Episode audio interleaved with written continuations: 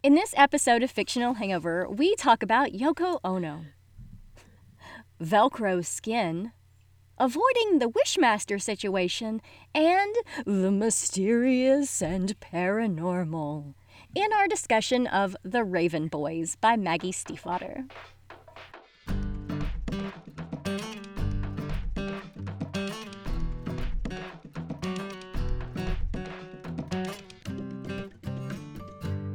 Hey everybody! Welcome to Fictional Hangover, a podcast about young adult and new adult books, series, authors, and voice actors that is full of spoilers. I'm Amanda. And I'm Claire, and today we're going to discuss The Raven Boys by Maggie Stiefvater. Standard disclaimer. If you haven't read this book, or listened to episode 1 of Fictional Hangover, I have. Please remember that Fictional Hangover is all about spoilers. If you haven't read or listened and don't want to be spoiled, stop listening to us and go read or listen to the book. But avoid episode 1 of the podcast. Then come back. If you haven't done this but want to pretend that you have, or if you don't care about spoilers, or if you just like the show so much so you don't care about any of that, then listen up. Oh, episode 1. It's been a while, but I have listened to it. Just skip it. Just skip that one. Just skip it. Is that your background info? This was episode one. Skip episode 1. Now, actually, I do have another bit of background info. It's from the Yalsa, One Thing Leads to Another blog, which I think we've talked about before. I don't remember which episode that was. It might have been when A.S. King was on, or Libba Bray maybe. I can't remember. But anyway, there's a whole big long thing about the interviewer talking about character-driven novels. And they say, you yourself have also described your novels as character-driven, which means reader satisfaction comes largely from seeing people change over the course of the novel. And Maggie's response is, it's true that the characters are what I care about. I mean, I care about the other things, but as a reader, the characters are what I remember. Mostly, I just long to make my readers sick at heart that they will never meet my characters in real life. That's my goal. Does that sound sinister? I mean it in the nicest possible way.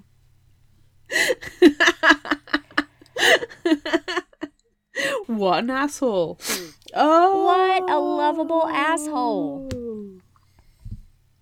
Yay, that's a creative asshole. We have a sparkly asshole, yes, a washed out asshole, and a creative asshole. It's wonderful. Everyone can be an asshole. Everyone can be. But not a garbage person. There's a distinction. No, do not be a garbage person. Being a lovable asshole is different. Yeah. Anywho. That's right. So this is your pick because it's Lovable Asshole Month. You too can own your very own Lovable Asshole t-shirt from our Redbubble shop. And currently, Redbubble are doing money off. Ooh. Hooray! Yes. At the time of recording, Redbubble are offering a percentage of discount. Yeah, I was going to ask, is this still going to be going when this episode is released next week? To be fair, Redbubble are quite consistent in doing a money off voucher. They do them all the time. Yeah, it's pretty good. Yeah. Anywho. Yeah, so this is my pick. This is my month, actually, because it's my birthday month, and yay. For your birthday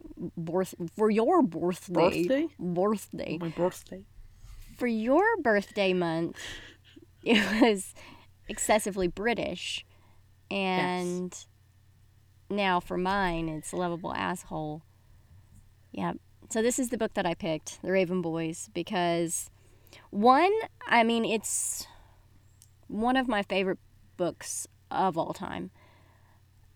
2, I haven't gotten to talk about it with you. 3, it's going to be released as a graphic novel sometime. Yes, I saw that. Yeah, sometime in the next, hopefully, year-ish. For the final book in the Ronan spin-off trilogy just came out last month. So there's lots of Raven Boys stuff floating around. Once upon a time, there was a TV show that was going to be on Sci-Fi, but that didn't ever happen, unfortunately. But it would have been really cool. I think it would be quite good as an animation. I think it would be. But even reading it, it felt like I could see the comic potential in it. Mm-hmm. And you know, generally speaking, if something's got a comic potential, I can see it being an animation. And I think it would be, if it was like a gritty kind of Castlevania almost manga. Yeah, I think that would be quite stunning, actually. Yeah, especially the Raven.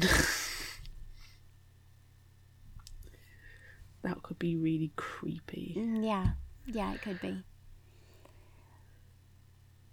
So, this is just a warning. This summary is longish, and it feels almost a little disjointed for me because the book is written in multiple points of view.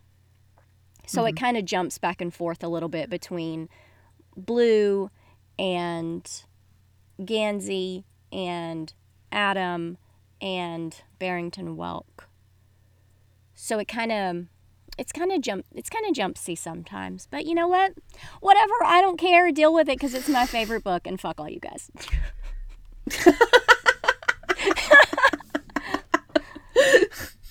This is asshole month. It is asshole month. Look, this is the only asshole book really that we're talking about. I mean, that is true. That is true. The next one can kind of be assholey, but it's also kind of demony. So yeah, it's a hashtag tenuous link, isn't it? Yeah, it is. Okay, anyway. Blue Sargent has been told her entire life that if she kisses her true love, he will die. As a kid, it didn't mean much, but now she's a teenager and has resigned herself to being alone forever. Alone isn't really a thing for Blue, though, as she lives in a house at 300 Fox Way with her mother, Maura, and several of her mother's friends and or relations, Orla, Jimmy, and Persephone, and they all, except for Blue, are psychics. One day, St. Mark's Eve, another psychic / friend / relation of Blue's mother shows up, Neve. Maura sends Neve and Blue to the church watch that night.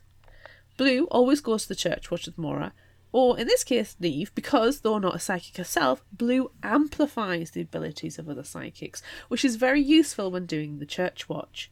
Every year on St. Mark's Eve, they go to a little church along what they call the Corpse Road and collect the names of the spirits they see passing through.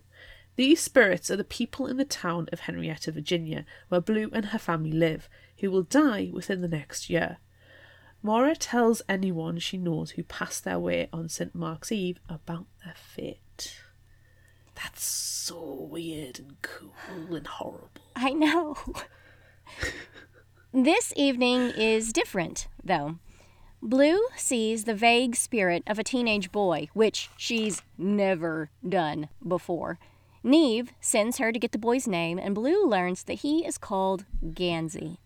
Gansey appears to be the spirit of a raven boy, which is what Blue calls the boys that go to the nearby private school, Aglionby Academy.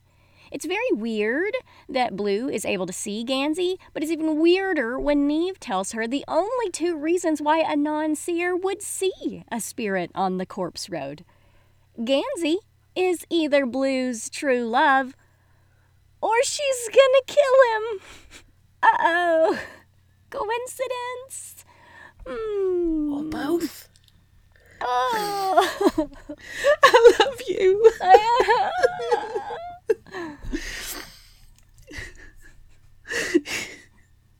Richard Dick Campbell Gansey III is currently stranded on the side of the road. His bright orange 73 Camaro, the Pig, just died, which is not surprising.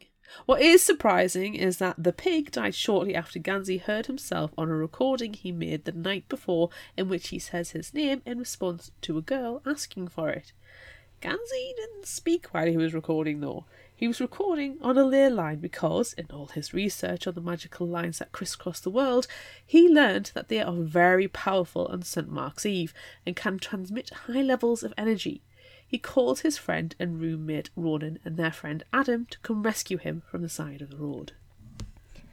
When Ronan and Adam arrive in Ronan's fancy, bass-thumping BMW, Adam is on the phone with Ronan's older brother, Declan.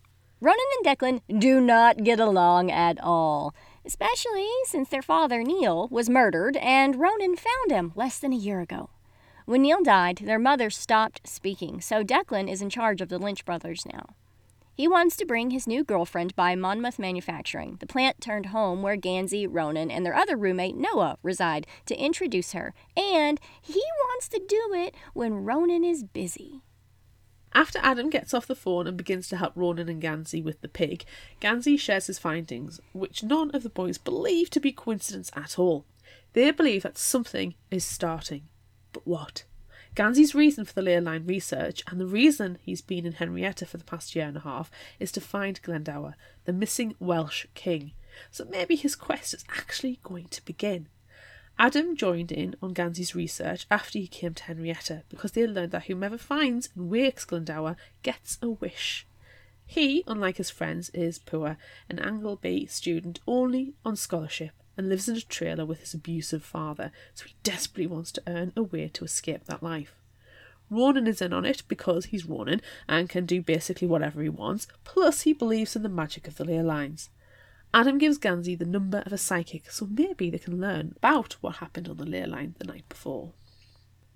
Blue wakes up having missed school. Neve says it's because she let spirits walk through her while she was trying to get Gansey's name. She asks her mother about trying to save the people they see on the Corpse Road, but maybe that would just ruin the little time they have left. Neve offers to scry to see what will happen to Gansey, and she sees him, but then he disappears. Maura says Henrietta is like that when Neve finds it unusual. Maura turns to Blue and asks if she has to remind her not to kiss anyone. Then Blue has to get ready to go to work at the local pizza place. Declan brings his girlfriend Ashley over to Monmouth to meet Gansey, Adam and Noah, but Ronan is also there and he and Declan get into it. Ashley talks to Gansey about the ley lines for a little bit, but then Ronan talks about how Declan is going to bring another girl by to do the exact thing before too long, so they leave. Adam worries that Ashley is too interested in Gansey's ley line research, but Gansey isn't, so they decide to go get pizza. Pizza.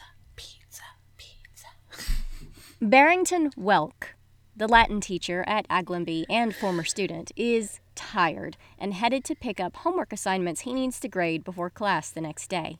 Like Blue and Gansey, he was also up too late on St. Mark's Eve investigating the ley line. As he's leaving school, another teacher comments on him missing class and sees Ronan's homework on the top of his stack. The other teacher mentions how Ronan never does homework or even bothers to show up for class, but maybe it's because Ronan and Gansey have Latin together. Talk then turns to Gansey and his obsession with the ley lines, which has Welk immediately intrigued. He thought he and his friend Cherny were the only ones. He's wrong. Blue goes to work and sees 4 Raven Boys coming, led by a pretentious boy on his cell phone. One of the boys is elegant, one is smudgy, and one is sharp. Obviously, these boys are Gansey, Adam, Noah, and Ronan, but Blue doesn't know that yet. Gansey tries to get Blue to talk to Adam, but it seems more like he's trying to buy her attention, and it's frankly embarrassing for everyone. Maura calls Blue then to tell her that Gansey has just called to make an appointment for the next afternoon, and she needs to be there. I love that phone call. Maura's like, "Are you sitting down? Maybe you should sit down. No, I don't think you need to sit down. At least lean on something." Yes. I love Maura. Adam and Gansey talk a little bit about the possibility of electrifying or energizing the ley lines in order to more easily follow them. But then the boys leave the pizza place when Declan arrives, and he and Ronan get into a fist fight in the parking lot. Adam apologizes to Blue for not being brave enough to talk to her himself, but Blue really feels slighted by Gansey, though she doesn't yet know that he is Gansey. Blue gives Adam her phone number and feels nervous yet excited about it. As she stands outside taking in the idea of giving a Raven boy her phone number, her manager comes out with a journal one of the boys left behind. It's full of many interesting clippings and notes and documents all about ley lines and Welsh kings and their ties to Henrietta. Blue notices a specific doodle that is exactly like something she's seen her mother and Neve draw before. Early the next day, an old friend of Gansey's, Roger Mallory, calls from the UK. He rambles for a good long while, but then finally tells Gansey that he read some research that the ley lines could possibly be dormant and in need of waking, and that they're buried far underground. He suggests there's a ritual they will need to do to wake the lines, and he's going to try it on a ley line near him in the UK. He just puts the coffee on, and the smell wakes it up. That's all it is. Works for me. That's all you need. No, if it's UK, it's coffee and a bacon sandwich smell. Mm-hmm. Okay, sure. That would work. After the phone call, Gansey goes to talk to Ronan about it, but he's not in his room. Noah suggests trying to find him at a church nearby, so Gansey calls Adam for help. The last time Ronan disappeared, Gansey found him in a pool of blood. It's a bad idea for Adam to sneak out because if his father finds him, it'll be bad. But finding your dead friend is possibly worse. Luckily, Gansey finds Ronan in the church, passed out drunk on a pew, holding a tiny baby raven. The raven is the symbol of Glendower, who is sometimes called the Raven King. So this has to mean something. It can't be another coincidence. Sign. Ronan names the raven Chainsaw, and when asked where he found it, he drunkenly slurs, "In my head." Unfortunately, Adam never turned up, which can't be good. Now it's Adam Barrington that we're going to find dead in a ditch somewhere. Probably. Barrington Welk wakes after not sleeping well, but since he started looking for the ley lines, since Cherny's death after the failed ritual, he hasn't slept well. He wakes knowing something involving the ley lines just happened. He pulls out his old maps and looks at the old places he and Cherny searched. Blue wakes early when she hears Maura and Neve having a conversation about looking for someone, possibly Blue's father. Blue looks through the Raven Boy journal and reads about waking Glendower and earning a favour. She thinks about Gansey coming for his reading later in the day and what that will mean. She decides to take the journal to Persephone's room to see what she thinks about it. Persephone suggests she find out who the journal belongs to and to see if what is inside is true. Gansey goes to pick Adam up for school, but he's not out waiting for him. Gansey wants to skip school to try to find Adam, but he can't if he wants to keep up his classes at Alderby. Resigned, he goes to school without Adam. In Latin class, Gansey and Ronan talk about Adam missing school, and the teacher, Mr. Welk, seems to eavesdrop on them, but then class begins. Also, Ronan brought Chainsaw to class in a giant bag. Well, of course, you've got to look after the animals. Later, Barrington Welk appears at 300 Fox Way, though he doesn't give his name. He asks for a reading, and the psychics give him one. It's all about him wanting to find something desperately after having lost everything. When Maura turns a tarot card, the Page of Cups, she ends the reading. That card is the card she believes to represent Blue, and she doesn't want her daughter to get involved with this man who seems to be on a desperate hunt for power. Gansey goes back to Adam's after school, but before he gets there, his sister Helen calls asking about their mother's birthday and if he's going to come home anytime soon. Probably, but not right now. He's dealing with more important things. Gansey knocks on the door of the trailer and Adam's mother tells him he's out back. Adam's working on a car, and when he comes out, Gansey sees his face ruined with a black eye and bruises. Gansey tries to get Adam to leave with him, to come live with him at Monmouth, but Adam refuses. He wants to be a self-made man and not belong to Gansey. They get back in the car and head to the psychics, but as they drive away, they see Adam's dad, who tries to run them off the road. That guy is a dick. He's the worst. Oh my God. He's the worst. Gansey is late to his reading at 300 Fox Way because of his Adam rescuing and because he's brought Adam and Ronan with him. Blue finally learns who Gansey is and realizes that the way he's gonna die is because she's gonna strangle him. Imagine falling in love with someone so pretentious that he tries to buy your time to talk to his friend. Maura directs the boys to the reading room, and they plan to do one-off readings where they each pull one card and the psychics interpret it. Persephone insists that Blue deal the tarot cards to the boys. First, Blue goes to Adam. He pulls the Two of Swords. He's being pulled in multiple directions and being asked to do something he's not comfortable with. He might be able to escape his problems, but that option isn't available to him yet. Next, she goes to Ronan. He refuses to pull a card and instead tells the psychics to tell him something true first. Calla puts her hand on his shoulder and tells him that a secret killed his father and he knows what it is, which pisses him off, and he leaves the room. Calla has the gift of psychometry, being able to touch something and get a reading. She asks, "What are you?" before he leaves the house. Gansey apologises on his behalf, and then Blue takes the cards to him. Gansey asks Blue to choose his card, and she pulls the Page of Cups. But Maura freaks out and forces Blue to reshuffle and make Gansey choose. But again, he pulls the Page of Cups. Frustrated, Maura takes that card from him and makes him choose again. This time, he pulls the Death card, but he's not disturbed by it. Then he asks about the ley lines, but Maura and the other psychics pretend not to know about them. Gansey asks if they really don't know about the lines or if they just don't want to help him. Uh-oh, that is actually the truth. Maura tells Blue she doesn't want her to ever see the Raven Boys again.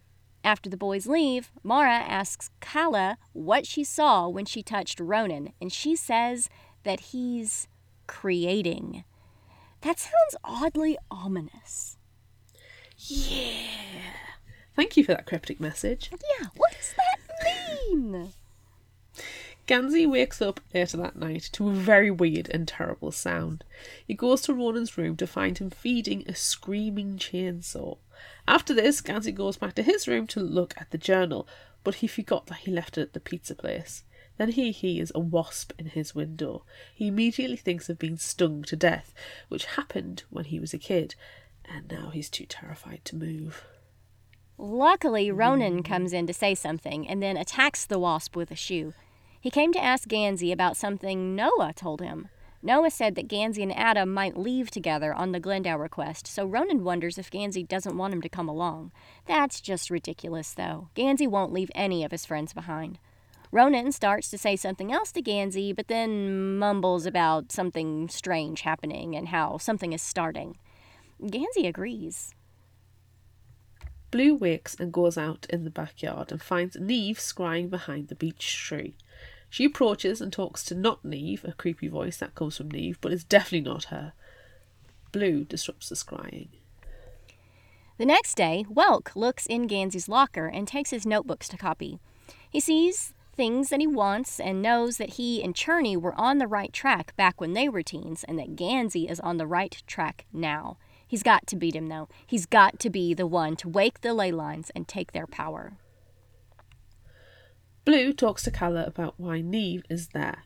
Calla says she was meant to be there looking for someone, but now she seems to be there for something more. Blue asks Calla to go through Neve's things using her psychometric power, with Blue as a booster. They plan to go into her room sometime when she's not there. Calla will figure out when will be the best time and let Blue know. As they are talking, Blue gets a delivery of flowers from Adam. Blue then asks Calla if she should tell the Raven Boys where the Corpse Road is, but Calla can't make that decision. Ever since the boys came to 300 Fox Way, Blue has felt that she has been tied to them. She asks Calla not to say anything to Maura. Yeah, it's for the best. Yeah, probably, yeah. Messing around outside with Noah and Ronan, who wants to build a ramp to the moon, Adam decides to call Blue. God, I love Ronan so much. I can't not love him. Sorry. Noah tells Ronan in the background that Adam sent her flowers, which doesn't seem like it goes over well. And also, how did he know? But Adam calls anyway and invites Blue to go with the group later in a helicopter to try to spot the ley line. Disbelieving, Blue agrees. Yeah, just go on the helicopter ride. It's fine. It's fine. That's not average. Normal. Adam goes to pick Blue up a little later, and their conversation is sweet and awkward as they walk to Monmouth Manufacturing, where there is indeed an actual helicopter. Blue gives Adam a map to the church where they do the watch, and Gansey's notebook. She says that she wants to be in on whatever they're doing, so they get in the helicopter. Gansey's excitement in the helicopter is contagious. He introduces Blue to his sister Helen, who is piloting. Gansey feels a little jealous about Adam and Blue, but doesn't really understand why. Adam gives Gansey the map Blue drew, and when he asks her about the map and its lack of details, she says, "That's all there is." Gansey immediately realizes that it was Blue's voice he heard on the recorder because they said that exact same thing then. But what does that mean? Ronan asks if Blue knows Gansey, and she has to reveal how she knows him. But first she asks about the drawing he has done throughout his journal, the same one that her mother and Neve drew. Gansey explains that there are ley lines where mysterious and paranormal things happen, but that these lines seem to be the most important ones where they might find Glendower, which Blue, of course, read about in the journal. Blue explains that she saw Gansey's spirit, but not what it means, but it was enough for all the boys. Now, on the same page, they head to the church, where they see the outline of a raven from the sky. Ah! Dum dum dum. Helen lands the helicopter near the Raven, which is by a wooded area. They see that the Raven is made from oyster shells, which is very odd considering how far away they are from the coast. Talk turns to Glendower and why he might be in the US instead of Wales. Blue talks about the Corpse Road and how they used to carry bodies along it, so maybe Glendower was carried there. Then Gansey mentions Mallory and his idea about charging the ley lines, which might lead to them finding him. Adam asks Blue if her boosting ability would work like that, which it just might. Then they decide to walk into the woods. Because that's always been a good decision. No! Gansey thinks he hears Noah's voice, so they go deeper into the woods. They see a stream and follow it, and then they see fish in the stream, which doesn't seem likely at all. Then they seem to change colours. Weird. Gansey thinks that fish are there because he thought they should be there, which makes Blue feel like she's inside a dream. This sounds very mysterious and paranormal. I feel like the rest of the book is about to feel that way. Yeah. We have entered the Twilight Zone. We have. We definitely have. Adam and Ronan then find an oak tree that has a spot big enough for them to stand inside, and Adam, seemingly freaked the fuck out, asks someone to go in. Blue does, and inside she sees herself crying as Gansey gently touches her face. Just as he asks her to kiss him, Blue opens her eyes and leaves the tree. Was that the future? Adam tells Blue he would never do that to him, but she doesn't understand. It seems like he saw something else when he was inside. Gansey enters the tree, and he also sees something else. Glendower. Ooh. It took them only 7 minutes to walk through the woods and find the tree, but it should have taken 40, which is, again, mysterious and paranormal. Ooh. When they get back to Monmouth, they decide to go for gelato and plan to talk about their lines and energy, but they goof off and have fun instead.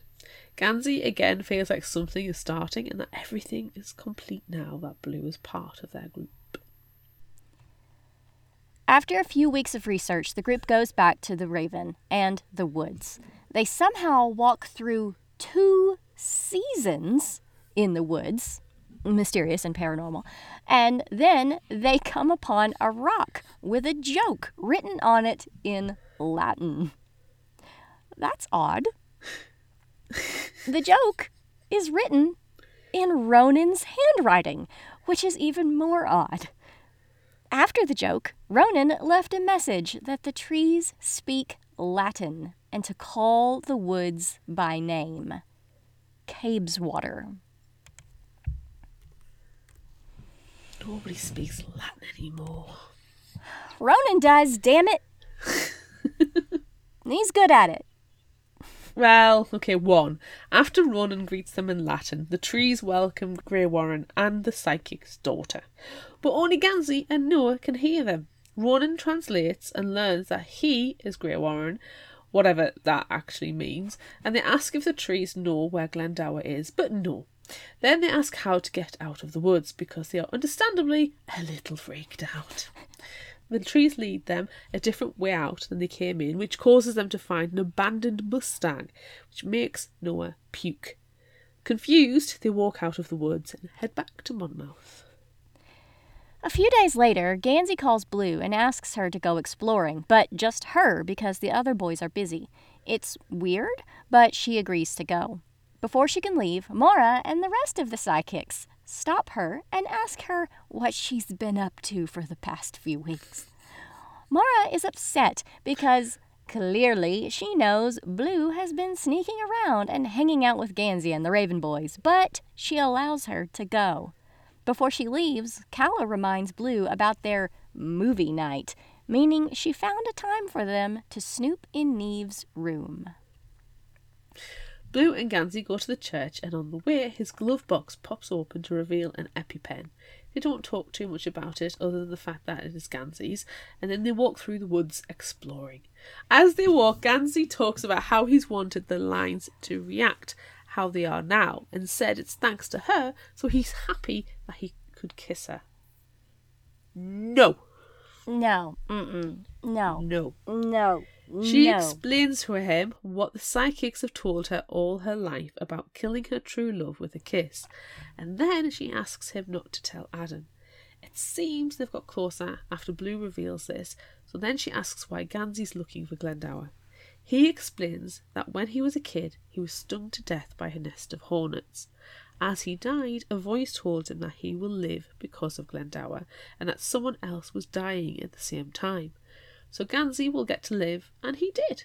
After this story, they walk along the line and find an old body wearing an Aglionby sweater. It's Noah. What? Gansey goes back to Monmouth, searching for Noah, which freaks out Adam and Ronan.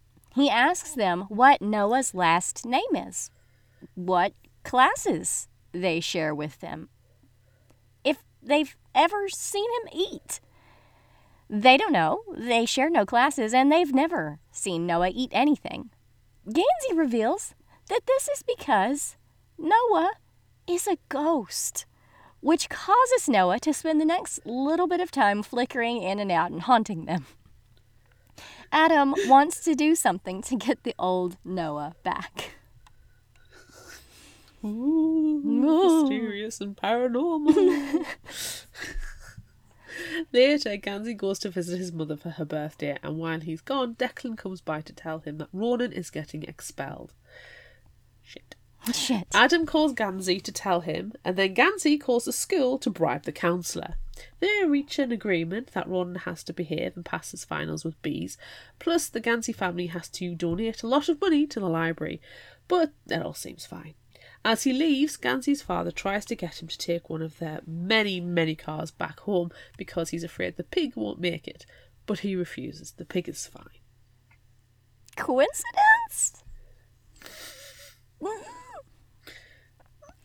While Gansey is away, Blue goes to Monmouth and asks about Noah. She wonders if they were to put his bones, which were taken by the police, back onto the ley line, if he would return to his normal self.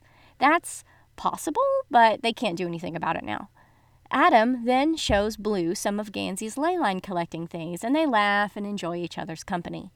Blue worries that Adam will try to kiss her, and she fumbles with how to tell him not to. But then Ronan comes down with Chainsaw, and Noah appears. Crisis averted. Noah tells him that he was more when he was alive, so Blue offers her energy to him, and he immediately becomes more vibrant. He tells them he's been dead for 7 years, which Adam recalls was exactly when Gansey was stung to death. Noah said that his death on the line was supposed to do something to it, maybe wake it up, but it didn't work. Ronan tries to get Noah to tell him who killed him, but he doesn't want to confess. Finally, he says they already know. Mm. Do they, though? Do they? Do they? Gansey drives back home in the pig. He's frustrated about Ronan and having to bribe the school. Now, just when Glendower seems possible. Instead of researching and possibly finding the missing king, he's got to babysit his friend and go to classes instead. He gets more and more frustrated and starts driving aggressively, speeding like crazy, until the pig dies. Coincidence? Coincidence? Soon, a car pulls up behind Gansey and Barrington Welk gets out, demands Gansey's journal, and pulls out a gun. Nice. God damn it. He yells at Gansey about him finding Noah and how the police have come asking questions. Then he asks about Glendower. When Gansey says he hasn't found him and hands over the journal, Welk cocks the gun and puts it on his forehead. Gansey punches the gun away and they both scrabble for it. And Welk, clearly mad, runs away back to his car. Wherever he's heading now, he's got nothing left to lose. Oh, jeez. What an ass. While all this is happening, Blue and Calla go up into the attic where Neve has been staying. Persephone joins them and tells them that Maura knows what they're doing and that they have until midnight. Calla and Persephone explain that Neve came to see Maura and offered to help her find Blue's father, who Maura called Butternut. They soon get to work, and Calla touches a set of scrying mirrors and learns that Neve isn't happy with her success and wants more. Uh-oh. Persephone says she thinks Neve came to help, but then got obsessed with the ley line power in Henrietta. Calla reads Neve's planner and learned that someone called her almost a year ago and asked her to come to Henrietta to find the ley line and a place of power. That someone is Barrington Welk. Then the Raven Boys arrive, as well as Maura and Neve. After some awkwardness of being found snooping, they talk about why they're all there, and how Gansey was almost shot and robbed, and what Neve has been doing, and mostly about Barrington Welk, who is at the centre of it all. They decide they should wake the ley line before Welk does, because whatever he plans on doing with lots of power probably isn't good. No.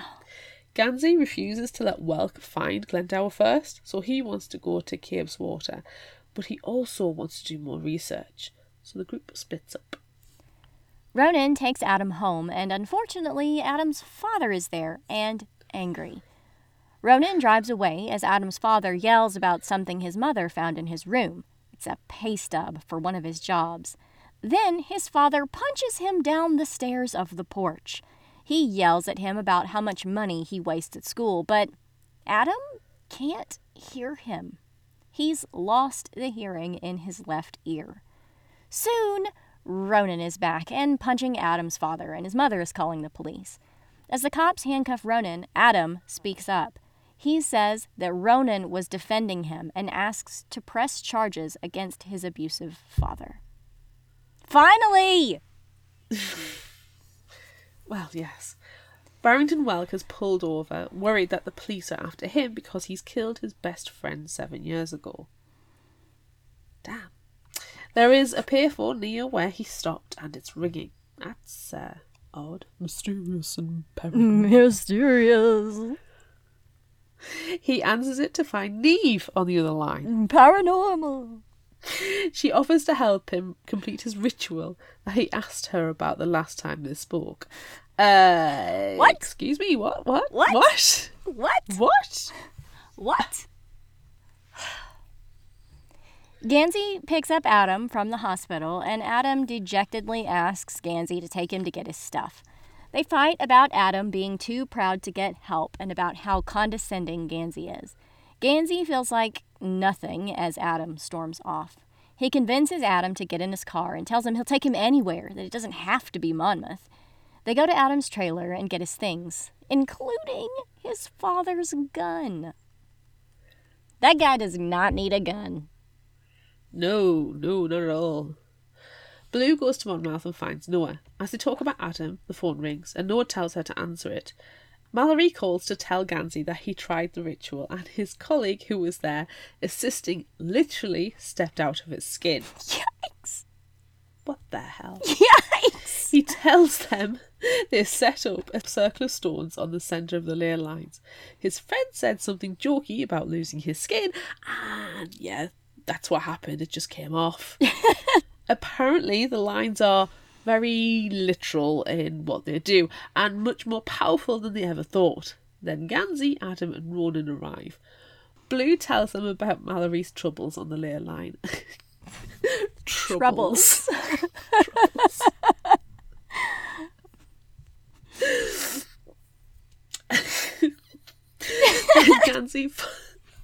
And Gansey falls into a pile of pity. Gansey doesn't want anyone to get hurt, continuing to try to wake the line, but Adam and Ronan don't care. They fight about waking the line before Welk can. Welk, meanwhile, is currently tied up in the backseat of his own car, and Neve is driving. He knows she's going to sacrifice him like he tried to do with Cherny. Wah wah. Oh, so sad. Troubles. Back at 300 Fox Way, Adam approaches Blue, who is sitting under the beech tree. She tells him he's brave, and he says he wants to kiss her. But whoa, nah, no. Then they talk about what Maura told him at his reading.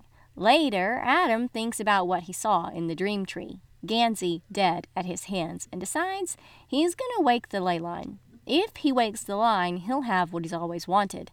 He'll be his own person. He'll be equal to all his friends. He sneaks out, leaving his sleeping friends behind. Luckily, Noah's always lurking somewhere mysteriously in the background, and he alerts Gansey that Adam left. Gansey wakes Ronan, and they rush off. Maura apologizes to Blue about not telling her about her father, Butternut. Blue cuts in, which makes Maura cringe. Maura corrects her with his actual name, Artemis.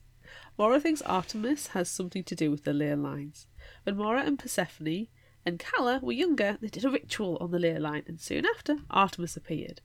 They had a baby, Blue, and as soon as she was born, Artemis disappeared. Persephone comes in to tell Blue that the Raven Boys are coming to get her.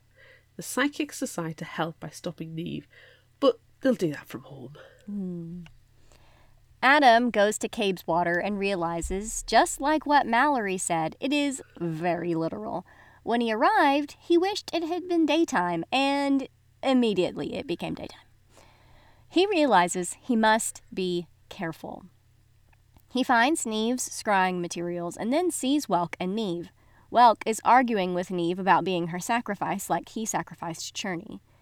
Neve tells him his sacrifice will not be painful, or at least not for long.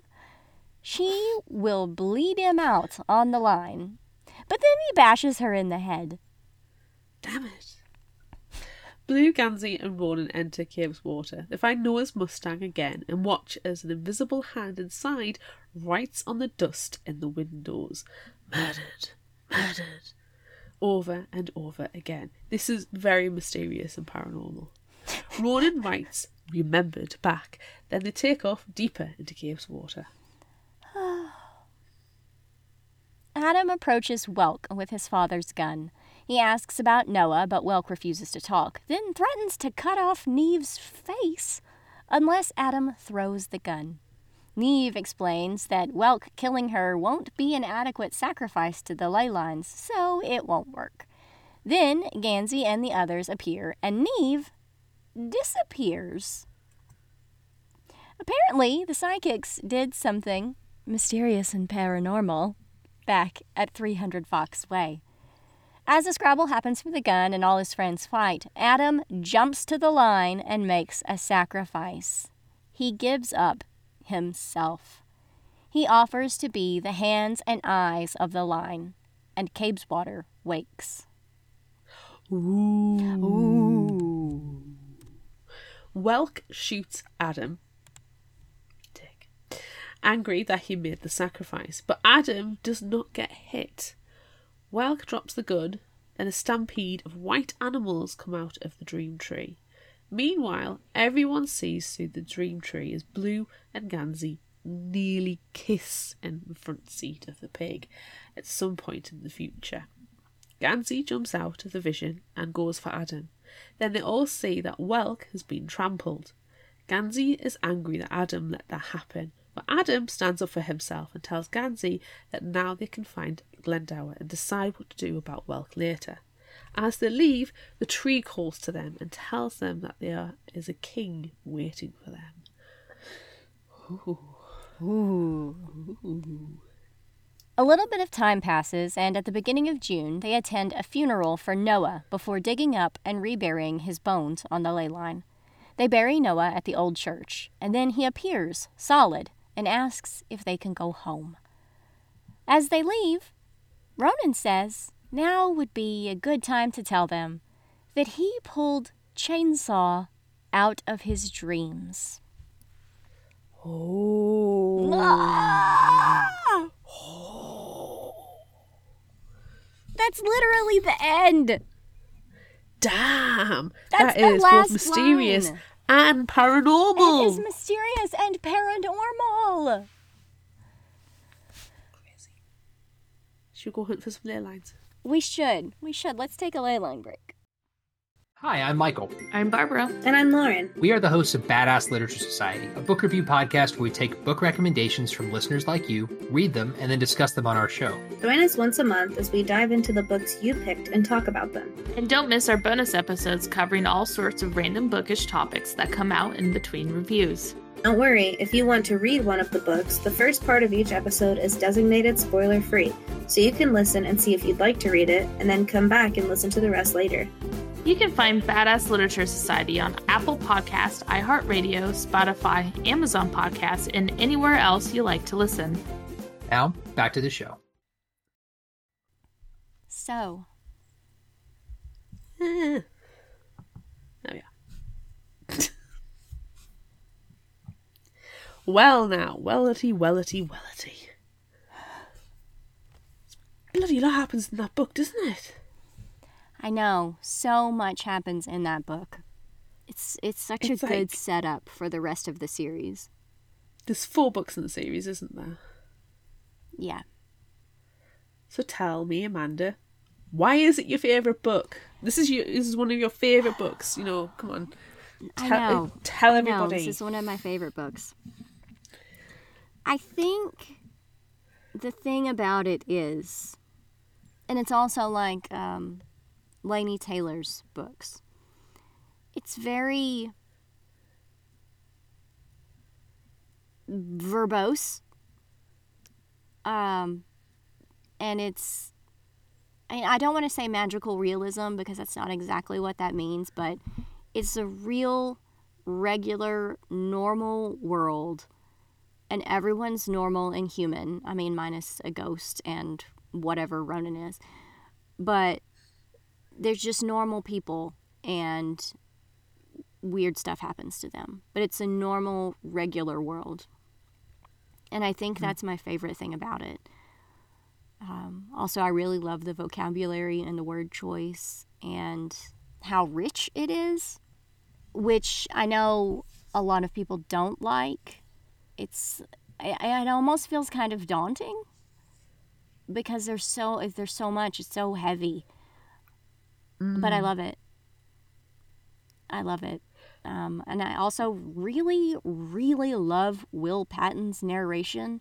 Okay. He narrates a lot of Stephen King's books, too. And I just really like listening to him talk. He's got an actual, true Southern accent. It's not fake. I mean, some of it's fake.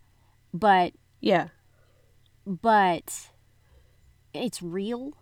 You know, it's not like he's doing general American or something like that. He's not putting some weird drawl on. No.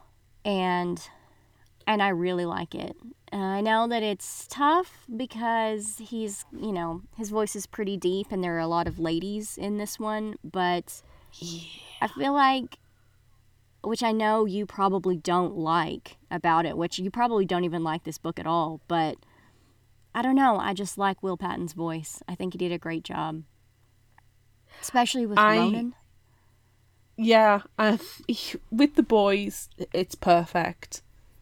But yeah, you're right. Like, there were a lot of female voices, and Blue was fine, but there were some others that, I will admit, did make me cringe a little bit. They were a little bit too, like, breathy, or he was trying to do a pitch that wasn't natural to him because he's trying to do a female voice, and I didn't like all the female voices, but every time it was just the boys, perfect.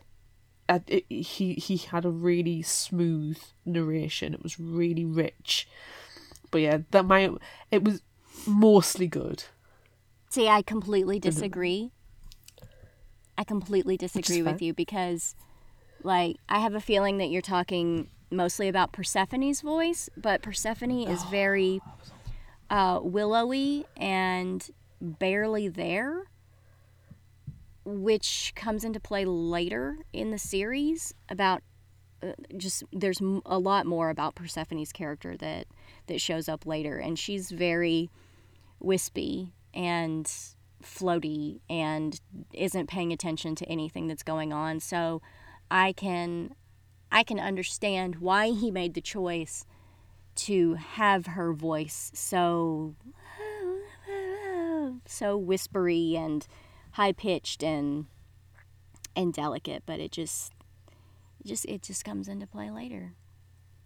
Well, I mean, that's fine if he's taking cues from the series rather than just the book, then that's fine. But having just read the one book, having just read The Raven Boys and having no concept of what happens in the rest of the series at all, it wasn't my favourite narration, but for the female voices. But like I said, with the boys, it's perfect. And I have absolutely no comments, no commentary about that, you know. Stick to the male voices were really excellent. And then but then, you know, if he is taking the cues from the rest of the series, then that's fine. But it's just, mine is based from one book and one book alone. It wasn't 100% for me. I feel like we should stop talking about the narration because that doesn't have anything to do with the book.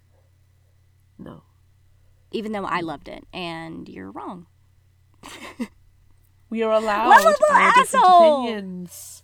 We are allowed our different opinions. Yes, but if we don't stop talking about it, I feel like we're going to get into a lovable asshole fight. Well, I've said my piece when you've said yours, and I think that's fine, you know? It's the same with other narrations, like The Night Circus, Jim Dale. He's got a glorious, delicious voice.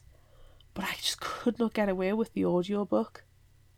And I remember, I think I listened to about 75%, and I didn't realise I'd listened to 75% of the book because I just didn't hear it because his voice didn't stick in my brain. It was too nice. It was too calming. It's just one of those things. Some books are easier to read. Some books are easier to listen to. Most books are easier to listen to.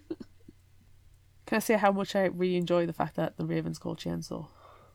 Yes, I like Chainsaw. I liked that Chainsaw just appears one day, and they're like, Gansey's like, where did you find a raven? He's like, I just found it. Just found it. He's like, no, people find pennies. You don't just find a raven. And he's like, oh, you're jealous. I found a raven. But it's because he pulled it out of his dreams, which you don't find out until the literal last line of the text. That's not normal. He's creating. What's going on there? He's creating. Very interesting. Very interesting. That is a very interesting, intriguing, and tidbit that you kind of want to follow through. It's dropped in so the last second you're like, damn it, okay, I'll read on. Even if you had no intention of reading any more in the book, you're kind of like, well, I've got to know how that's happened. Yeah, I've got to know. What does this mean? Did he really pull something out of his dreams?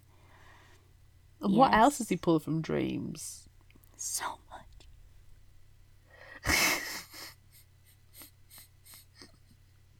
Spoilers. There, spoilers for Xbox, future books. He gets hungry, pulls a burger from his dreams. Spoiler alert, everyone. Book 2 is called The Dream Thieves, and it's mostly about Ronan. Okay. Spoiler alert. And then also, spoiler alert, the spin-off series, 3 books, all about Ronan. All about Ronan and pulling shit out of his dreams. In some cases, literally. I don't think he's ever actually pulled physical shit out. I mean, it wouldn't surprise me if he did, though. And then lops it at someone. Yeah. Yeah, it wouldn't surprise me at all. Something else that I really like about this book is the multiple points of view that we get. Mm. And I really like how different Gansey and Adam are, and really how different Adam is from everybody, because he doesn't fit in. He's a scholarship student. He's working 3 jobs and going to school just so he can afford to go to this school, and like he gets the shit beat out of him by his dad all the time and just doesn't stand up for himself. And then when Ronan comes to his rescue, he finally does decide to stand up and say, hey, don't arrest him. Don't arrest my friend. He was literally just trying to save my life. Also, I'm completely deaf in my ear now, thanks to being punched down the stairs. His dad is the worst. Those things with his dad were the worst. They were terrible. And his mom, too. His mom's worse, I think, than his dad, saying, don't you think it was a little bit your fault? Nah, never your fault for getting punched down the stairs. No. I think I was sitting, like, listening to it and just go, asshole, bring him back, get him arrested, just waiting for somebody to come along and punch his dad for him. Yeah, because it was clear he's never going to do it. He's never gonna punch his dad back. So, even though it was very gratifying for him to finally stand up. Yeah. But would he, if it wasn't for the fact that his friend was going to get arrested instead? I don't think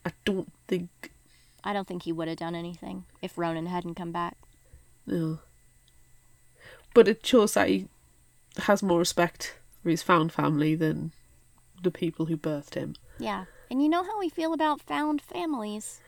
Oh yes, completely.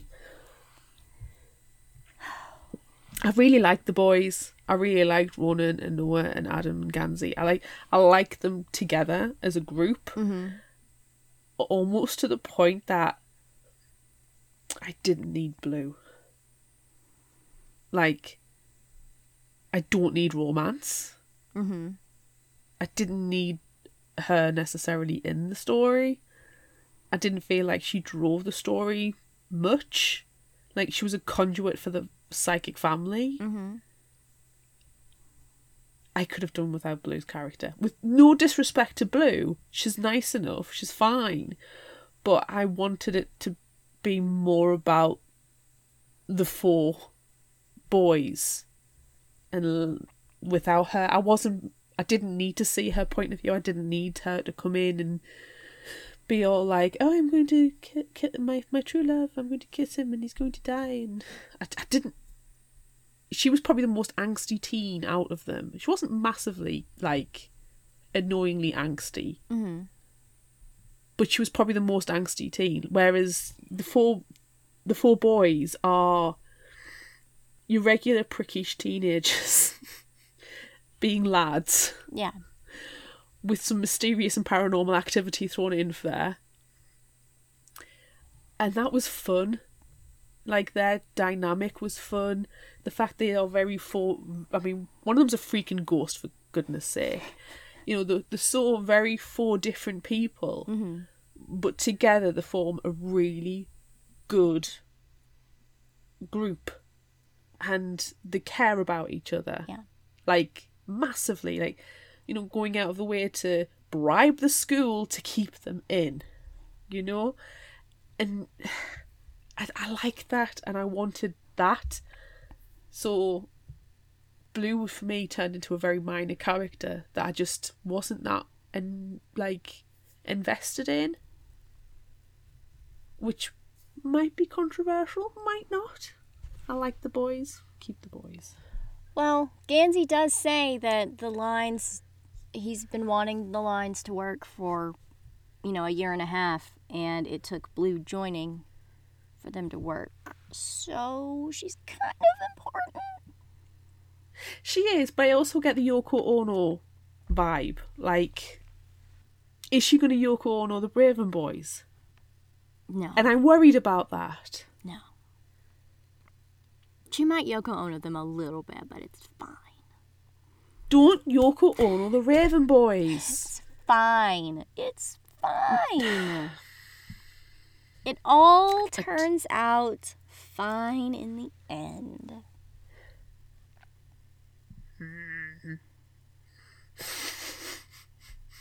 The Yoko Ono-ing brings about something very special. So it's fine. It's fine. It's fine. We'll see. I was going to say something before you started talking about Yoko Ono. I can't remember what it was. Was it mysterious or paranormal? It might have been mysterious and or paranormal. Oh, yeah. Noah. It's about Noah. Yeah, so it is mysterious and paranormal. It is mysterious and paranormal. I love Noah.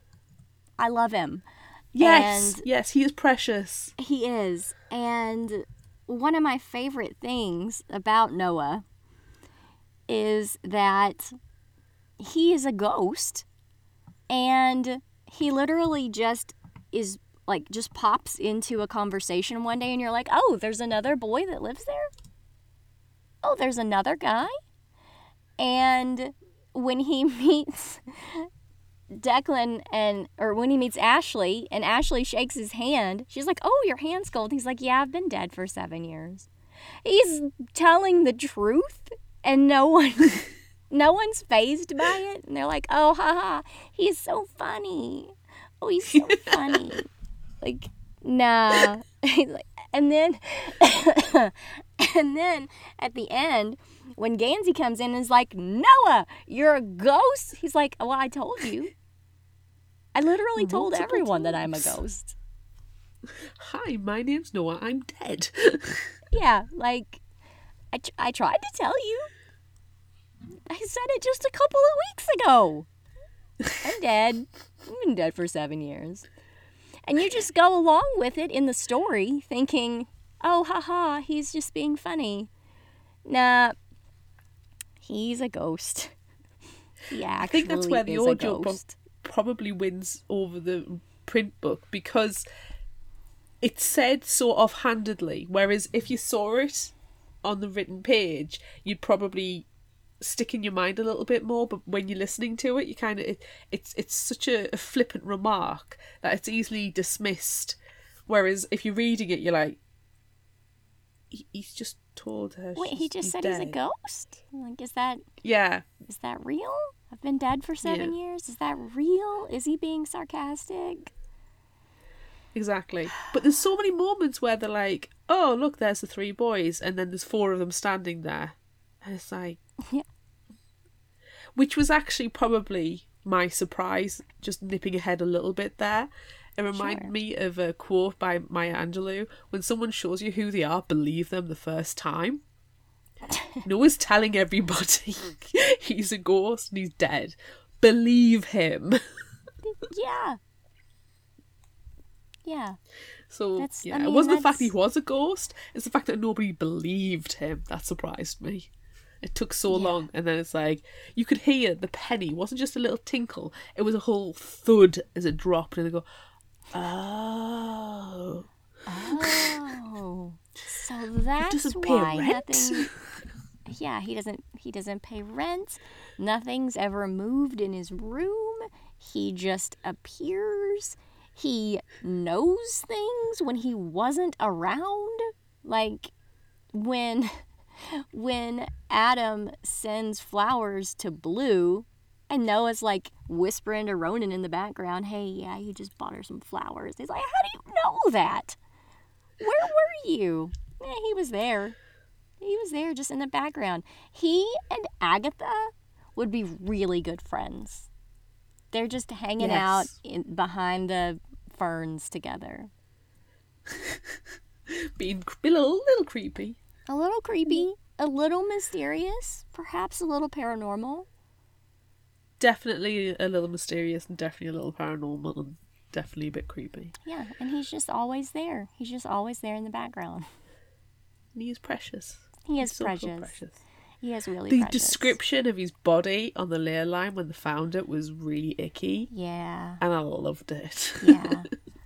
I also really love when Roger Mallory calls and I was like, well, we did this thing and then my friend's skin fell off. And then he's like, don't tell Gansey, okay? Because he's delicate. And he's going to get upset by that. He literally stepped out of his skin. Like, he's going to be fine. But, yeah, his skin fell off. It's going to itch if it grows back. Yeah. But he's going to be fine. It's fine. It's fine. He's fine. It's just a little spot of trouble.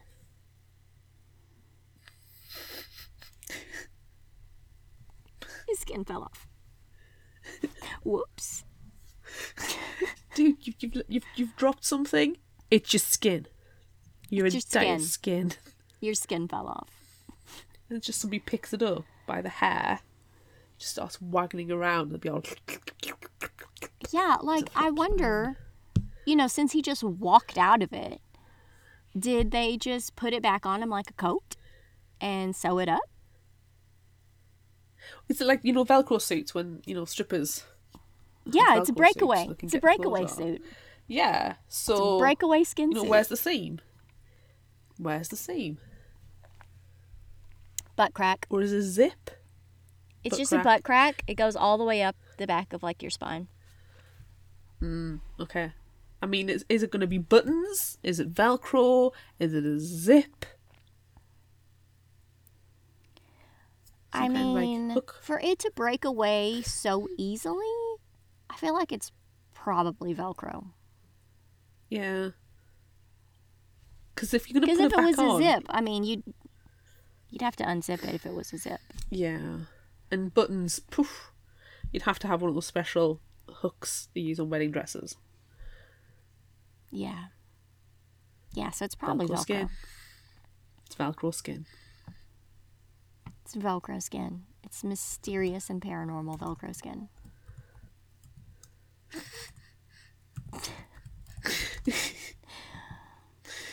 Oh, funny. I like the idea of the Corpse Road as well.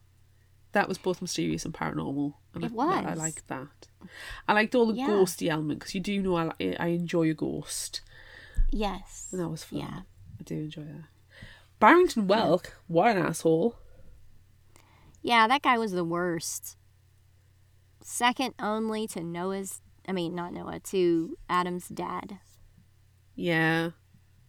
Adam's parents, Barrington Welk. Yeah. They were not assholes. They were garbage people. They were garbage people. But I do appreciate the fact that he was their Latin teacher, because clearly he knows Latin because of all of his ley line research. He knows Latin because he's a treasure hunter. Yes. Yes. That's where Indiana Jones was going wrong. Yeah. I mean, he was a professor. He was almost on the right path. He just missed it. He was just a little bit outside the ley line.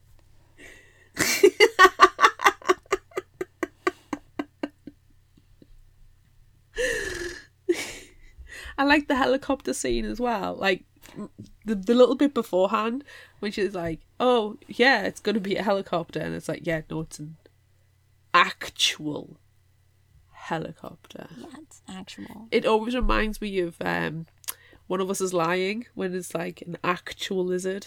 Yes. So, you know, when something weird's like said, it's like, no, it's real. And like, yeah. And then actually you find out it's real. I always think of actual lizard. It's always what pops into my head. There's nothing wrong with that.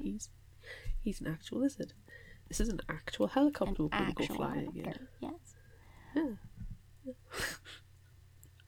I was reading some reviews after I read this. I don't read reviews and books beforehand. I don't generally read reviews, but I was interested in this one.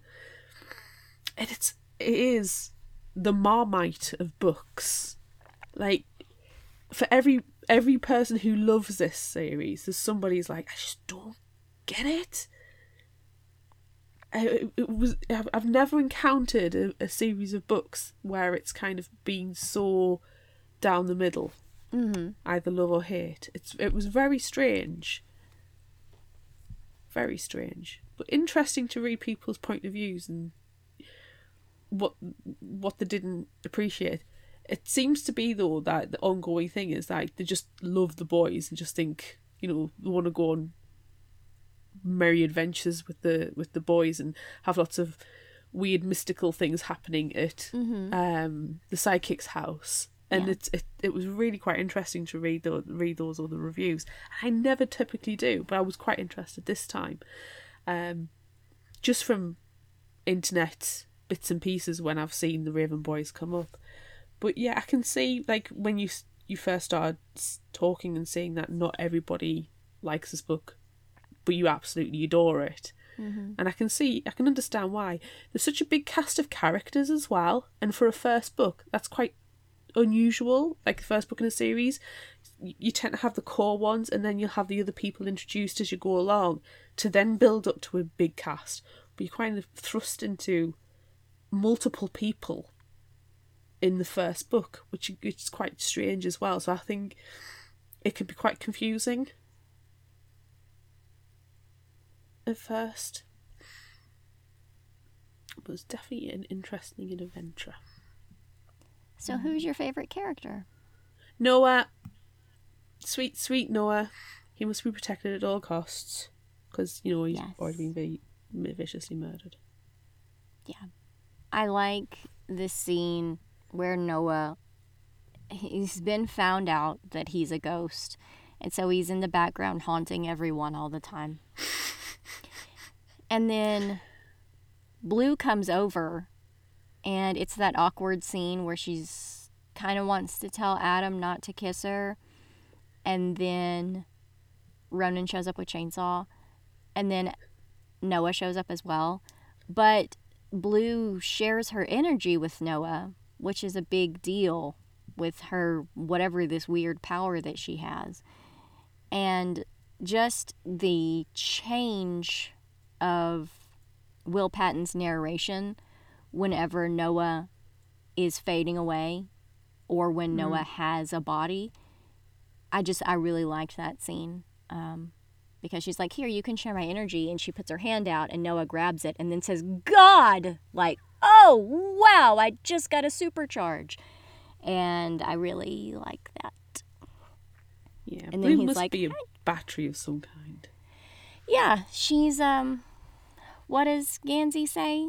Everyone's favorite table at Starbucks? Where the power outlets are. Which doesn't sound very polite.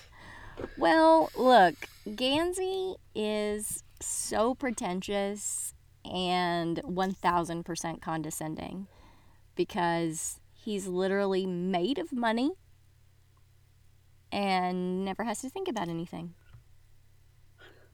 He poops change. He probably does. And Ronan is the same, because Ronan's family has a lot of money too, even though his father was murdered. And Declan is in charge of all of that now. But Ronan's also made of money, but he can also just dream up more money if he needs to.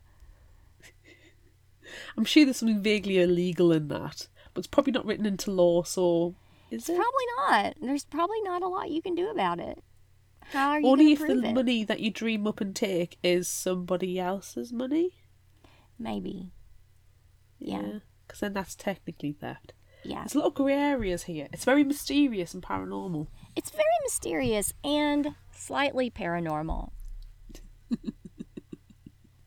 So which of the Raven Boys is your favourite, sorry?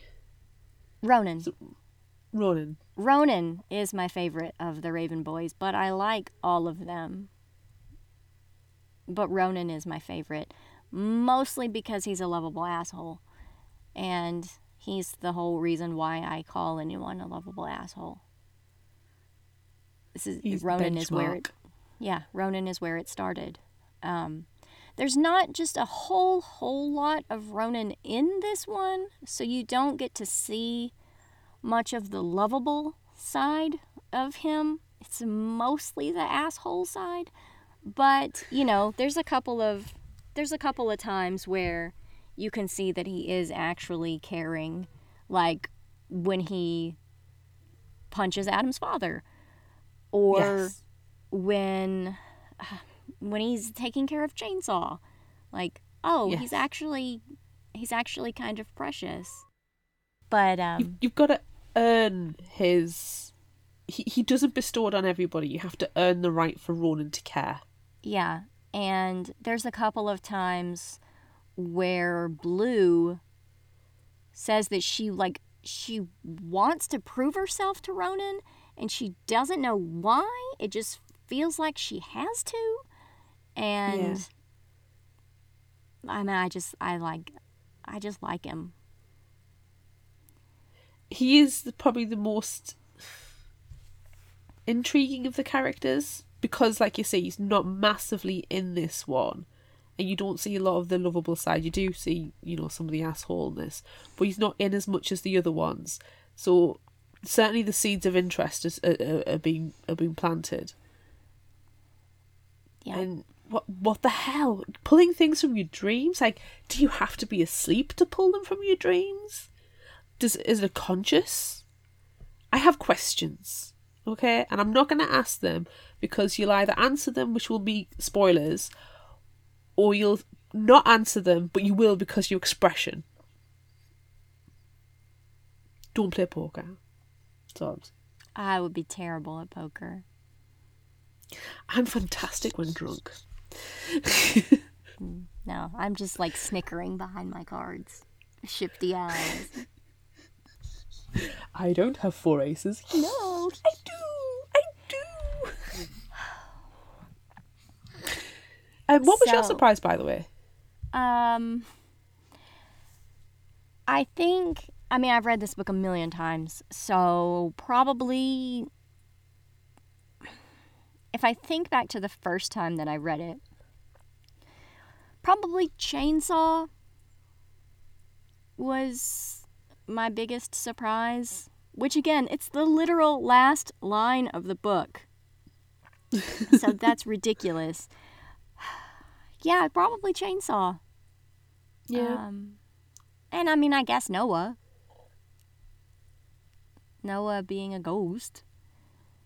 Noah being a ghost isn't surprising, because he freaking tells you. It's how everybody else doesn't realise. Or you might think, oh, they're just going along with it because they don't want everybody to, treat him different because he's dead. No, yeah. It's because they don't realise, honestly. Anywho. But I told you! I told you! Oh, bless it literally says in your birthday card, happy birthday from your dead friend Noah. God, he probably would do that, wouldn't he?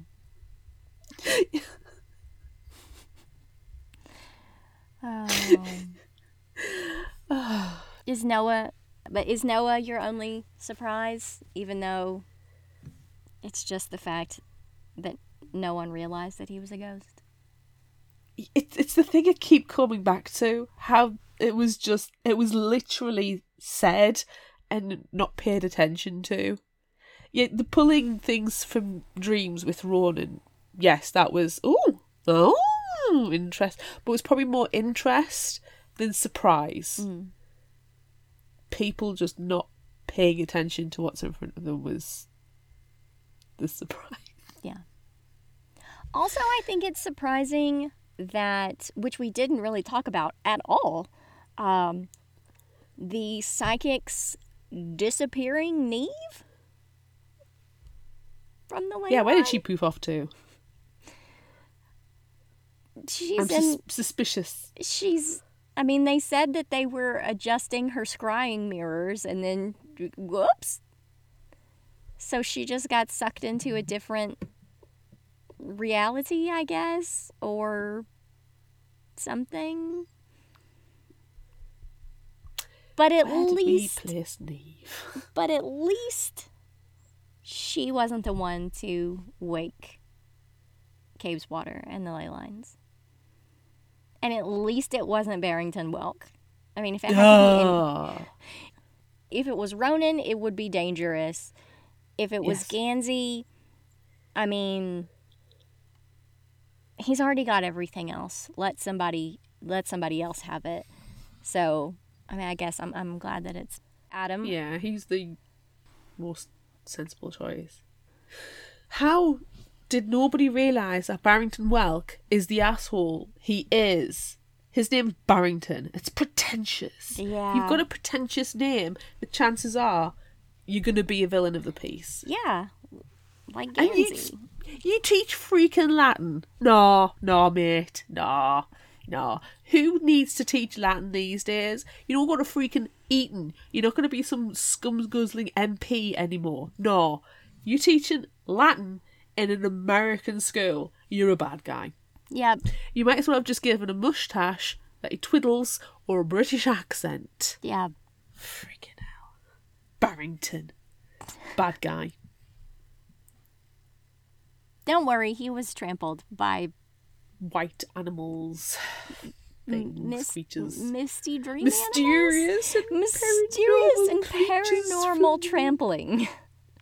From the ley line.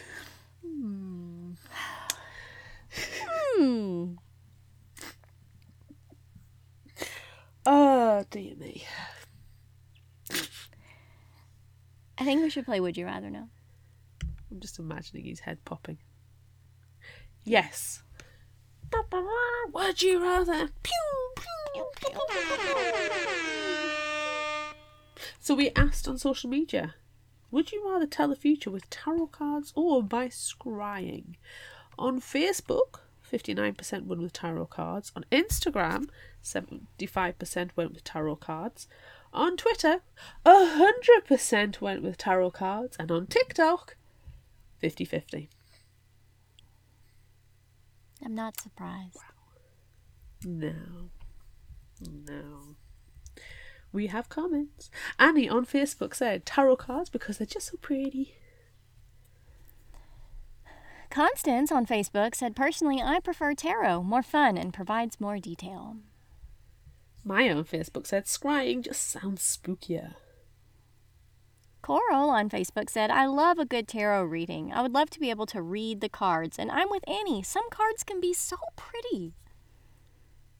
Colin on Facebook said, as beautiful as the artwork on some tarot cards can be, I'd go with scrying. It's so much easier to know the future in detail where you can actually see what's going on.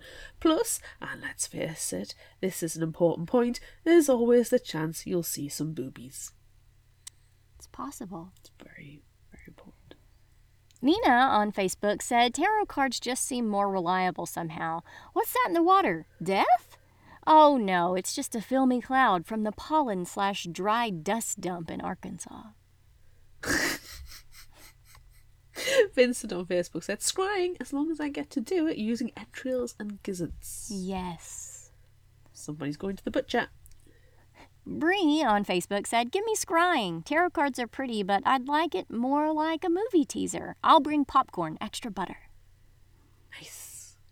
Rebecca Castudio, editing graphic on Instagram, said, tarot, because I already do. Oh, nice. L20Kev on Instagram said, scrying, as I prefer watching than reading. Unlike tarot, I could potentially watch next year's films by scrying through the vision images. I'd just need to install a 50-inch sink in my living room and fill it full of water so I can have a movie night. Hopefully, scrying will have subtitles, as I'm pretty sure there won't be a Dolby surround sound option.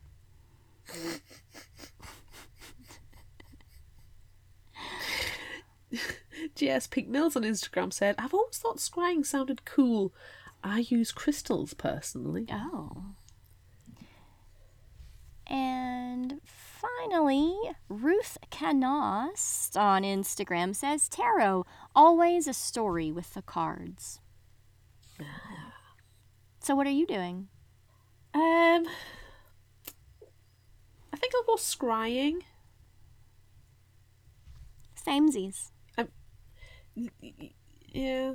The images you can see can still be obtuse, but I think I'd prefer scrying. Yeah.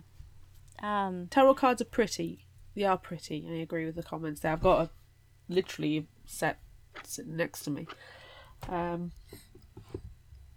yeah, I'm going to go scrying. Yeah, I'm also going to go scrying, but just like in Neve style, where at one point they find a scrying bowl and they're pretty sure it had blood in it. Yeah, I don't want to be standard. I'm not going to be like in the kitchen, like looking in a little breakfast bowl going, ooh, you know, I'm going to find me in the middle of the woods with some weird substance going, are you okay there? Like, yeah, I know the future. Yeah. If you're not going to go mysterious and paranormal kook, then what's the point? What's the point? There is none. Would you rather be called Richard Campbell Gansey III or Barrington Welk? Remember we were just talking about the most pretentious names? Please see previous argument that if you are called Barrington, you are the bad guy. I mean, Richard Campbell Gansey III is still pretty pretentious and likelihood to lead to villainy, but not as bad as Barrington in my opinion. So I'm going to go with Dick. I love that when Blue is making fun of him for his name and she calls him Dick, he's like, please no. Just no. Don't call me Dick. Don't call me Dick. I mean, I think everyone probably knows my answer to this question based on the previous arguments. Obviously, I am the bad guy. So obviously, I am picking Barrington Welk. Villain. Me, villain. True. Scrying in a pool of blood. Barrington Welk. Would you rather be told your kiss will kill your true love, or that you are alive because someone somewhere else died? Those are both pretty terrible things. But I think that I would choose to be told that I'm alive because someone somewhere else has died, because that's already happened and there's nothing I can do about it. Yeah, I agree. Because you don't really want to test the theory. You can't. That's a theory you can't test. It's, you know, it's history. But the kissing the true love thing, that's a take a chance. And what kind of kiss is it? And what if you kiss someone who you think is your true love and they're like, I'm fine? I also dispute the phrasing of true love. I hate that, because what the hell does true love actually mean? Does it have to be romantic love as well? Because, you know, you could kiss your best friend or just a relative who you absolutely adore. It's such an intangible, for me, slightly meaningless phrase, because it isn't quantifiable. And aren't you allowed to have more than one true love? So you just go around kissing everybody and everybody dies. Exactly. And I mean, if you look at this situation as well, we were talking about, you know, the whole found family versus, well, sperm and egg donor, really. If this was in Adam's place and he went in round and he kissed the other boys, Ronan, Noah and Gansey, he loves those boys probably in a platonic way. Because, you know, they've helped save his life. They keep him safe. They give him a home and a family. So is that not true love? I think true love can mean a lot of different things to a lot of different people. So it's very much more ambiguous. Yeah. And true love's kiss. You know, are you going to use true love's kiss to erase a fairy spell on your uncle, Sookie Stackhouse? Like, you know, it's questionable. But if being told that you're alive because someone somewhere else has died, like, there's nothing you can do about it. It's done. No. It's done. It's over. They're dead. You can't bring them back to life, except for you can, kind of, because it's Noah. Shrug. Yeah. But if you think about it as well, like, the mortality rate in childbirth used to be astronomical, so somebody literally did die to, you know, so you were alive. So again, it's kind of a ambiguous statement, but if you're taking it in the literal sense that Noah had to die in order for Gansey to be alive, then it's different. But it's a statement of you are alive because someone somewhere else is dead. It's kind of like, well, do I know that person? Were they a good person? Were they a bad person? You know, were they destined to cure cancer and I'm just going to be a lazy layabout? Also, I don't know, that phrasing as well. Organ donation. Somebody had to die for you to receive a very important organ to keep you alive. Yeah. This is this whole fate, destiny conversation that's, you know, it's not appropriate to have now, but it's there. It's there in this question. This question is bigger than a simple would you rather. Let's move on. I feel like everyone needs to answer this question, thinking about it as deeply as we have. Yeah, we could go a lot deeper, but let's not keep this a 10-hour podcast. Yeah, let's move on. Would you rather be a ghost that everyone thinks is alive, or be able to power up energy? So essentially, be a ghost. Would you rather be Noah or Blue? Be a ghost that everyone thinks is alive, because you could have so much fun with that. I know. You can just tell people all the time, like Noah does. Yeah. I'm dead. Shrug. Oh, you've got very cold hands. Ah, yeah. Ah, ah, ah, ah. I don't have circulation. And then you knock their mint plant off the desk. I'm sitting there eating pizza. I miss pizza. Yeah. I'm very offended right now. What about you? Are you a ghost or being a battery? I'd rather be a ghost or a battery. Well, you know what? How about this? You are a ghost. I'll be a battery. So you can have the power to, you know, still be around. I'll share my energy with you. Thank you. We'll make a great team. I will spook people just for you. Okay. And then I'll, like, hold your hand for a while and boost you up so you can do, like, the librarian scene from Ghostbusters. Oh, it's happening. It's happening. Yeah, it's happening. That might actually be the first thing that we need to do. Yeah. All right. Good plan. Last question. Would you rather wake a ley line or wake Glendower? Now, we actually haven't woken Glendower yet, but we know that if we wake Glendower, we know that if we wake him, he'll grant us a wish. So that's very important. But waking the ley lines, which is what all of this first book was about, seems to be a very powerful thing. Mm-hmm. So I think I'm going to take extended power more than just the one wish. You know, you can't wish for more wishes probably. So I'm going to wake the ley line and take the power that comes with that. And if it means I walk out of my skin, you know, so be it. We'll Velcro it back on. Somebody else walk out the skin. It's a sacrifice. They're your sacrifice.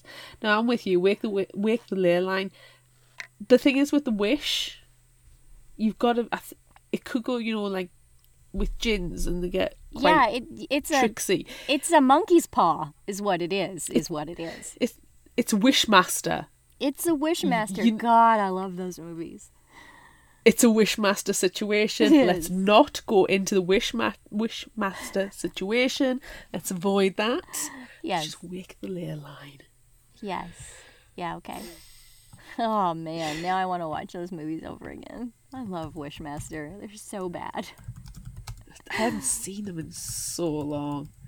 There's like 6 million of them now, isn't there? There's a ton of them. There's a ton of them. And now I'm going to have to go and watch them all this weekend. You're welcome. All right. Favorite final thought quote? I'm just going to give you a couple, but I will say when I was listening to it, every now and again there was something that was said and I just chuckled away. Like, there was so many, but I didn't bookmark enough in time to go back and get them, so I'm just going to give you a couple. The problem with being weird was that everyone else was normal. Yep. And watch for the devil. When there's a god, there's always a legion of devils. Nice. What have you got? I'll just give you a few because otherwise it'll just be me reading the entire book because that's how much I love it. And there's copyright laws. I know. What fresh hell is this?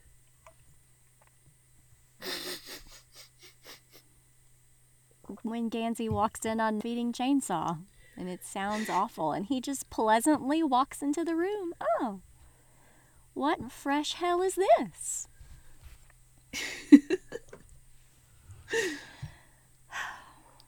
Ronan smiled his lizard smile. Ramp, BMW, the goddamn moon. Because that's what he's doing. He's building a ramp out of plywood in the backyard to go to the moon. No sensible thing to be doing. And then, finally, from the passenger seat, Ronan began to swear at Adam. It was a long, involved swear, using every forbidden word possible, often in compound word form.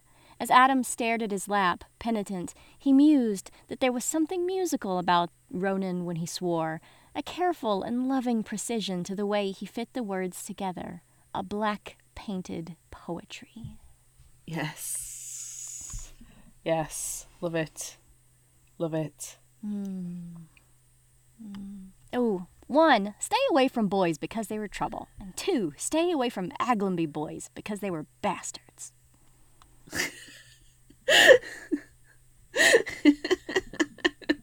Oh, and I also like, he asked for a specific. I gave him a specific. I'm sorry it wasn't puppies.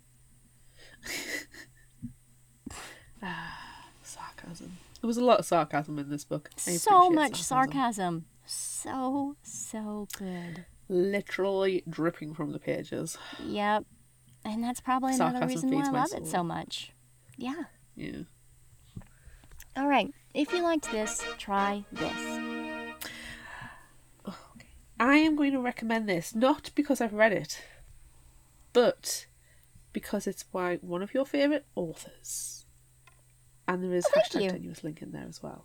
So I'm recommending this just because we are reading another one of your favourite books, and I thought, let's go for one of Amanda's favourite authors. Yes. And it's called Lips Touch 3 Times by Lainey Taylor. And it's illustrated by Jim DiBartolo. Bottle. That's her husband. There you go. They're precious. 3 tales of supernatural love, each pivoting on a kiss that is no mere kiss, but an action with profound consequences for the kisser's souls.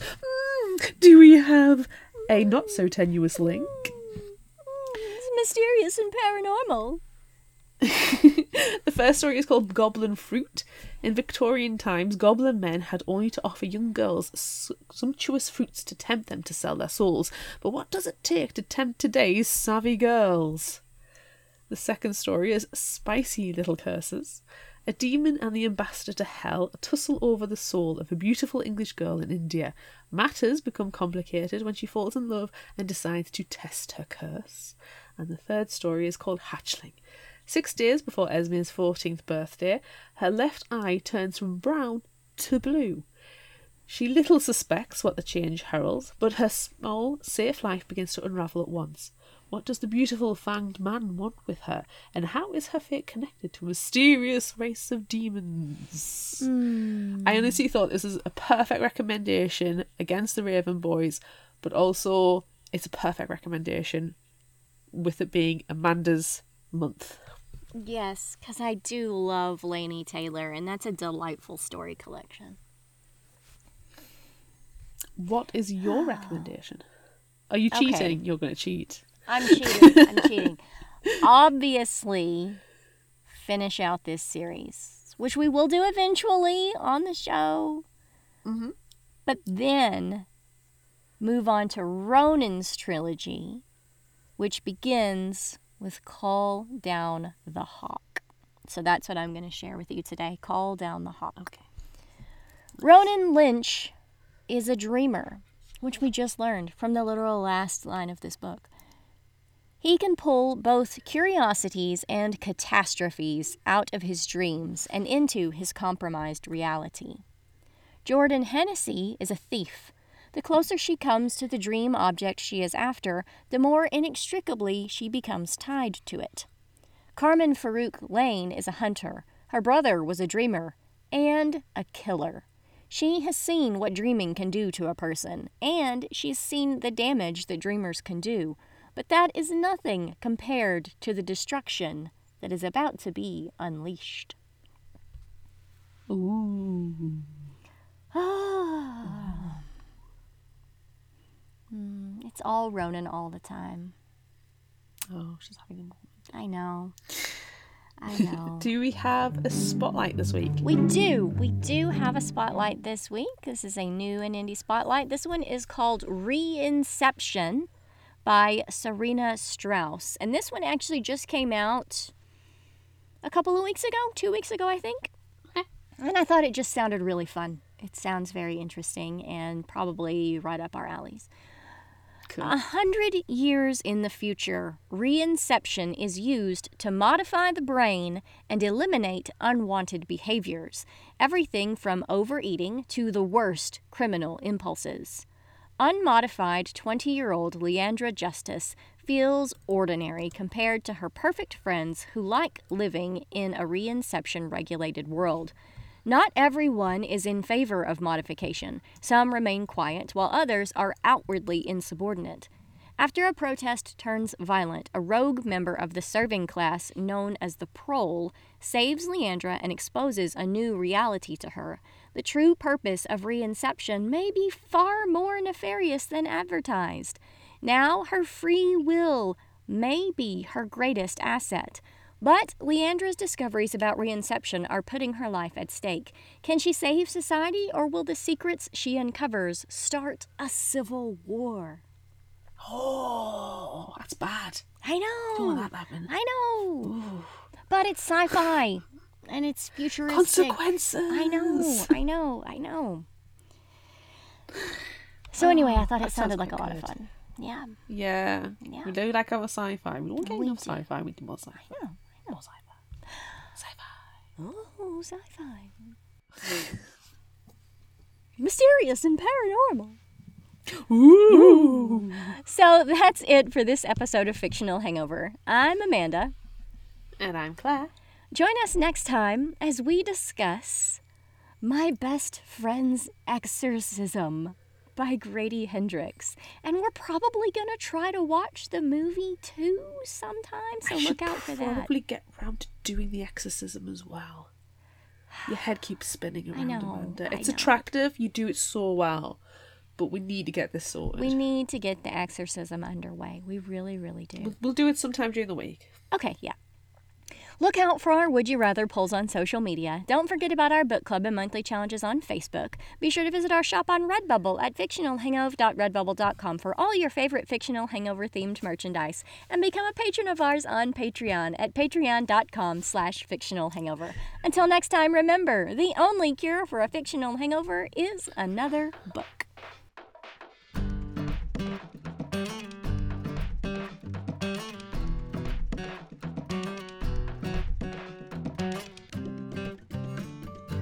You can find us at fictionalhangover.com, follow us on Instagram at fictionalhangover, find us on Facebook at facebook.com/fictionalhangover, and on Twitter at fictionalhangover, no ER. If you like this episode, check out our others, and be sure to rate, review, and subscribe so you don't miss out. And finally, special thanks to Liz Emerson for her music. You can find her on Facebook and Patreon. Thanks for listening.